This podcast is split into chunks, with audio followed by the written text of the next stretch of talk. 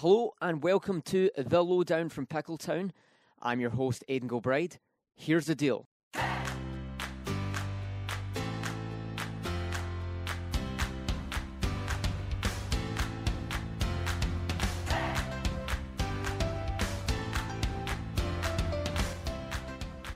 And so I'm sitting here with women's soccer player Taylor Lewis, goalkeeper for the team. Uh, thanks very much for coming in, Taylor. It's been nice to kind of uh, talk to you because I've known you for a couple of years now. So, you know, and every time I've actually had a conversation with you, it's been really easy and easy to talk to you. So it's just been like having a conversation today. Thanks for having me. yeah. So you came in here in 2019, correct? You were a transfer from Monroe College uh, you actually were national champions there, and, and so, you know, I guess like what, what um, what made you come to UMO? What made you transfer here?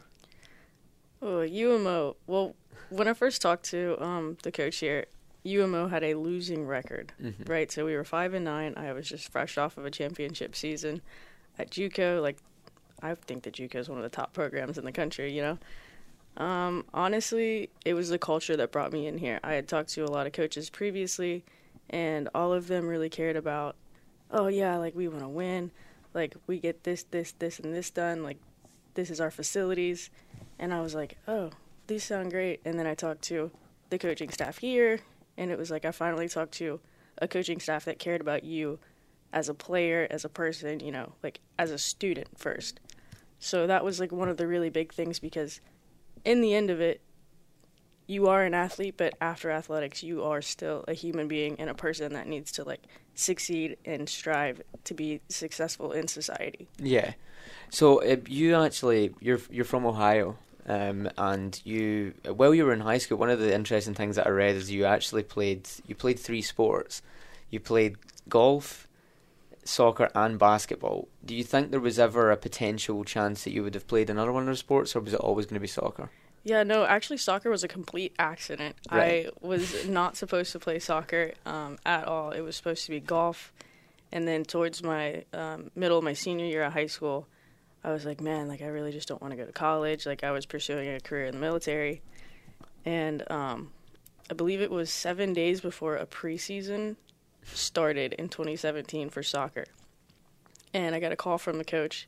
They had seen like a seven second clip, like a highlight from high school in like 2015. It was the worst clip ever. I don't even know how it worked out. And they said, Yeah, we want to offer you a scholarship, like come play for us. And that was obviously Monroe College. So that's how I ended up there. And then big things happened. And now I'm at UMO. So like it's a big surprise to me. Yeah, no. Um. So I'm actually going to read out some of your some of your achievements since coming here, uh, Taylor. Uh, uh you, so uh, you're two times conference champion, conference all tournament team, all conference second team, regular uh, season statistical champion in save percentage and goals against average, the US USC all region third team, the NCCSIA all state first team, and you also in your first year won a Trojan Globe for the record record breaking performance you had a phenomenal first year, Taylor. You really hit the ground running, and uh, you know I I think it's it's you know eh, when you look at those stats, obviously you can see why you had such a good first year. I mean, it was a, a level of consistency, and I think that 2019 team was like across the board very very strong. But I think you were that kind of figurehead at the back of the field that like kind of done a lot of things that maybe were eventually noticed towards the end, uh, obviously with winning the Trojan uh, Globe for that record-breaking performance. But I think a lot of the time, goal goalkeepers' jobs go a bit unnoticed in soccer, and that's not to like say anything bad about the other players in the field. But um, do you feel that the goalkeeper role like is important? Obviously. Yeah, but you're right. It does go unnoticed, but a lot of the times it's like uh, it's very rewarding, mm-hmm. you know, because we are essentially a big part of the team, but the smallest part of the team as well. Yeah. You know, like we're the only person on the team that can use their hands inside the box. Yeah. Um, when it comes down to it, there's a shot, and then we have one chance to make that save. You know, so I really enjoy the pressure of it. Most of the time. Most, Most of the, the time. time. Sometimes it gets a bit uh, scary, but uh, yeah, I think that being the goalkeeper is a great position. Yeah, no, I think it's like obviously. I mean, like at the end of the day, it's you're. It's, it, there is that pressure, I attach like you know when you're one on one sometimes with players. Like the other the other night, you were one on one with a player and you took it, you took a knee to the back, took a bit of a sore one. So I think there always has a hint of kind of like not necessarily danger attached, but there's a kind of a lot of the time you have to kind of run into a challenge just to prevent a goal from happening. So you know I th- I have a great respect for the kind of goalkeeper role within uh, within the game. So we obviously talked about your first year and how you had such a good first year. The second year was obviously, I think everyone you know calls it the COVID year, um, and I think it's fair to say. I hope you don't mind me saying it was not necessarily a drop off, but I think there maybe was a bit of a drop in performance from you. Um, could you maybe talk a little bit about that? Like you can be as descriptive as you want, you can be as quick and to the point as you want. Like kind of delve into that a little bit. Uh, yeah, for sure. Um, you're correct in saying that there was a drop off. There was a very noticeable drop off. Um, I think coming off of 2019 there was like such a high off of winning that championship, and then there's also this huge, immense amount of pressure to perform at the same level that you did, and um, there was just a lot of competition. Um, I was going through some stuff at home, um, personal life, and uh, everything just got to me, and I wasn't able to just focus on the sport, which is what I was usually able to do. So that was very tough for me having that 2020 season, well, the COVID season, 2021 spring, yeah. and um, knowing that I wasn't the player that I was in 2019, and trying to like fight with myself, saying, "How do you get this person back? Like, how can you still be the player that you were?" And not only the player, how can it be the person that I was as well? Because a lot of this is just uh, the way that you're feeling has a lot to do with how you play. Yeah, I mean, I I I know exactly where you're coming from. I mean, I, I, I think mental health is like one of the most important things when it comes to sport these days. I think I think it is getting better, and how it's recognised. Um, I still think we have a long way to go. Um, but for me, my my my issues when I was younger came from feelings of failure.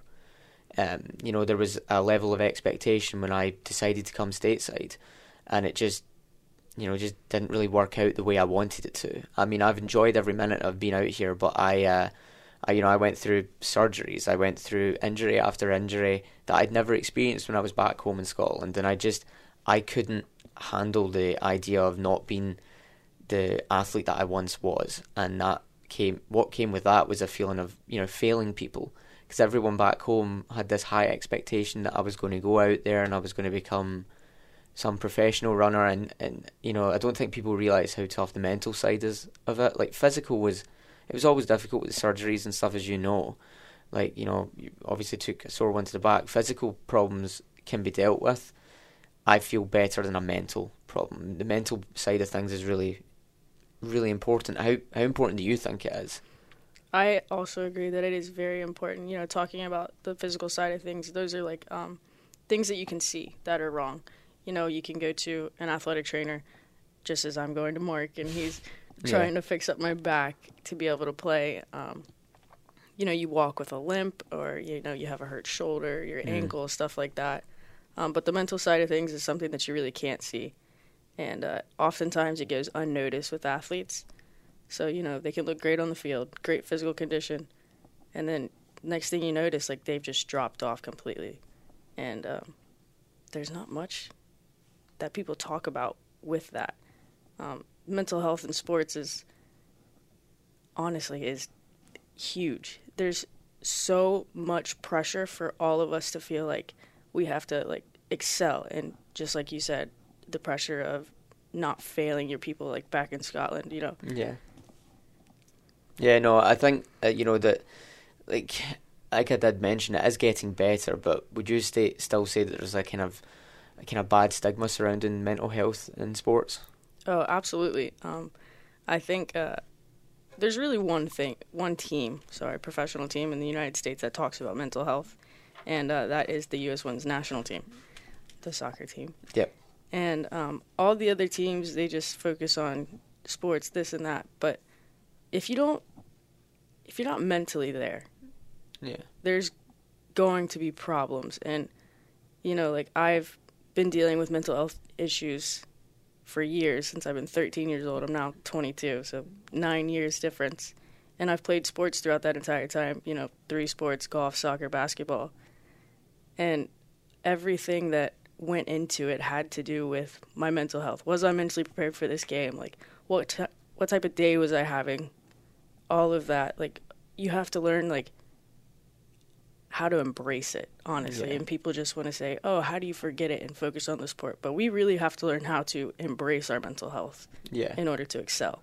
I mean, I, I, my, uh, when I was going through, because mine just kind of came up, mine was very rapid and a bit different from you in the sense that I, ha- you know, I was, you know, I had really, I had no issues with my mental health until I was about 19 and it was it was when it just it hit me very very quickly. It was like a train, and uh, I started realizing how important it was for me to be mentally okay. Because I think when everything's going well physically, or at least that's what it was for me, there was no reason for me to be, you know, kind of feeling the way I was feeling. Um, but you know, you you spoke about coping methods. Um, how did you kind of how do you kind of you said embrace it, but how did how do you kind of best cope with things when things get tough?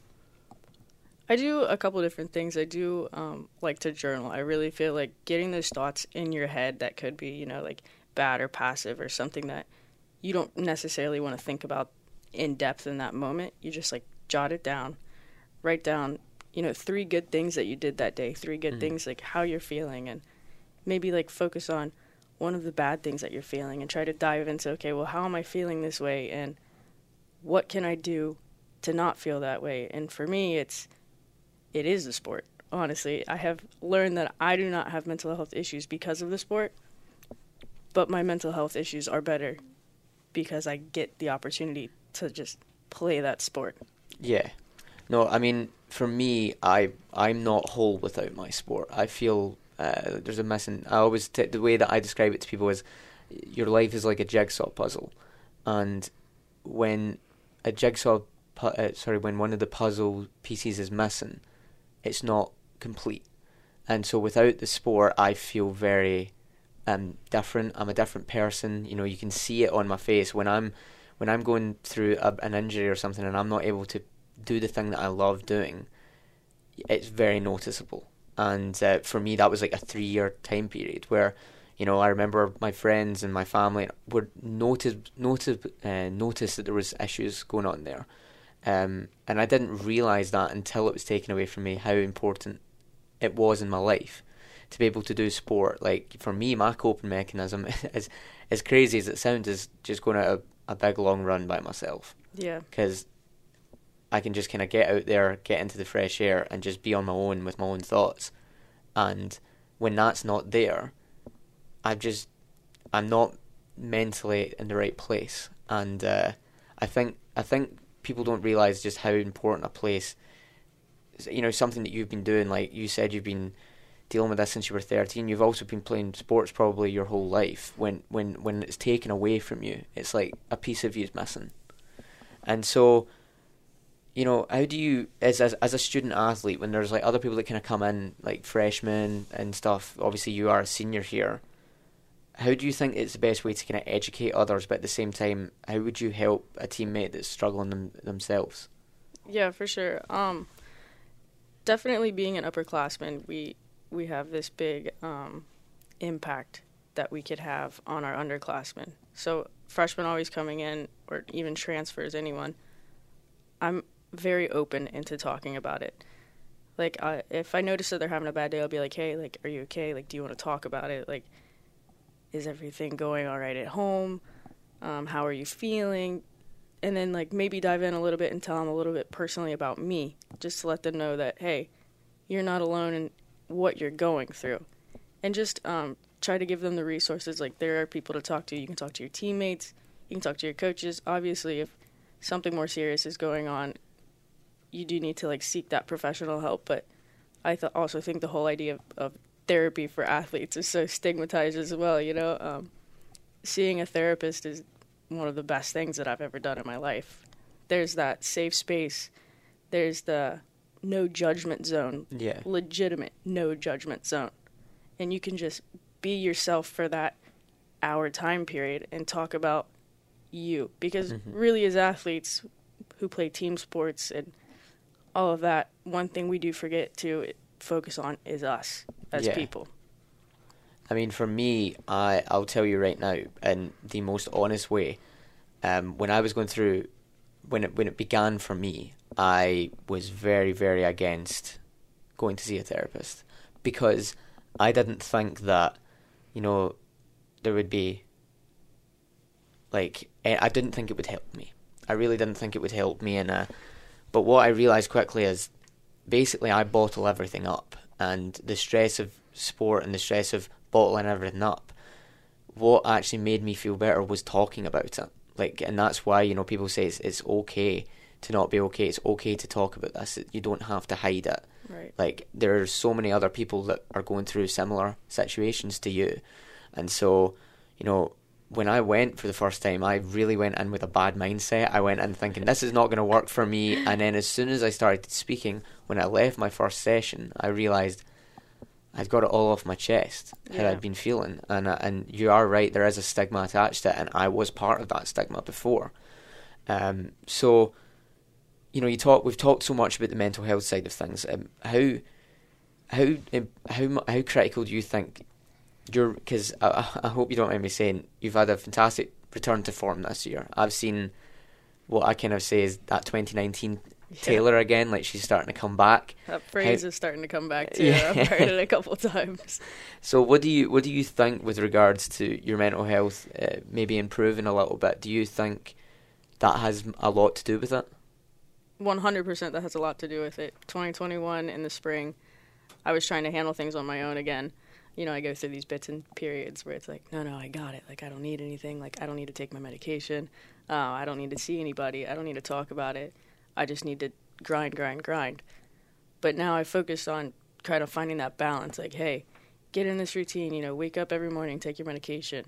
Um, every week talk to your therapist you know like talk to your family at home talk to your friends let them know and just as the same feeling that you had of like getting that weight off of your chest um, it really does make me a lighter soccer player on the field you know there's more clear headspace to where i can fully give excuse me fully give that 90 minutes Yeah, everything that i have like fully locked in and i think that's what 2019 taylor had and i'm very excited to have her back yeah, that's and I think we're all excited and happy that she's back. Also, especially with it being your obviously your last year here.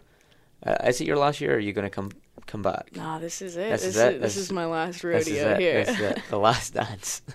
but um, listen, Taylor, it's been very nice talking to someone else who, you know, understands, and I think that does help. Um, you know, when things get tough, you know, it's nice to talk to other people that have been through similar situations.